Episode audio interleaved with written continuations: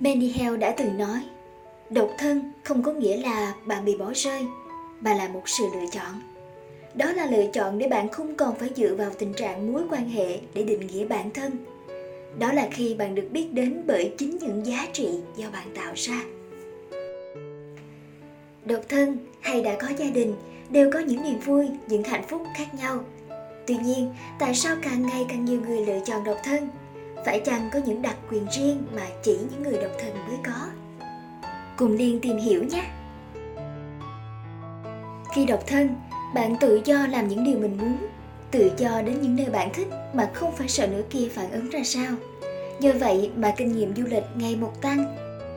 Vì vậy, hãy tranh thủ khoảng thời gian độc thân để tận hưởng, để đi đây đi đó và khám phá những miền đất mới. Khi độc thân, bạn có thể đưa ra những quyết định mạo hiểm thay vì một quyết định an toàn và ổn định. Bởi khi đã có gia đình, phía sau bạn còn nhiều thành viên bị ảnh hưởng rất lớn bởi những quyết định của bạn. Khi độc thân, bạn có thể sống một cuộc sống như bạn muốn, tự do theo đuổi niềm đam mê mà không phải bị ràng buộc bởi bất kỳ ai. Khi độc thân, bạn được độc lập về tài chính.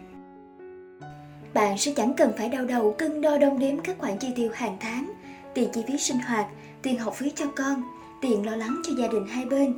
Vì khi còn độc thân, bạn được thoải mái quản lý chi tiêu theo cách của bạn.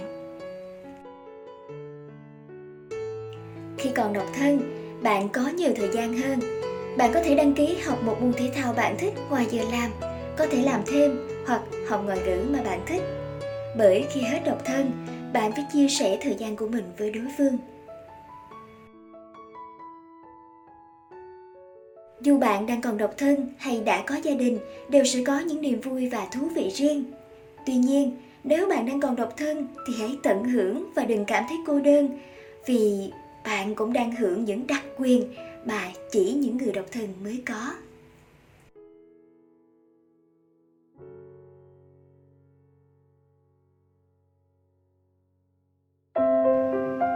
Cảm ơn anh chị và các bạn đã xem qua video. Đừng quên bấm like, chia sẻ và nhấn nút đăng ký để xem nhiều video nữa nhé.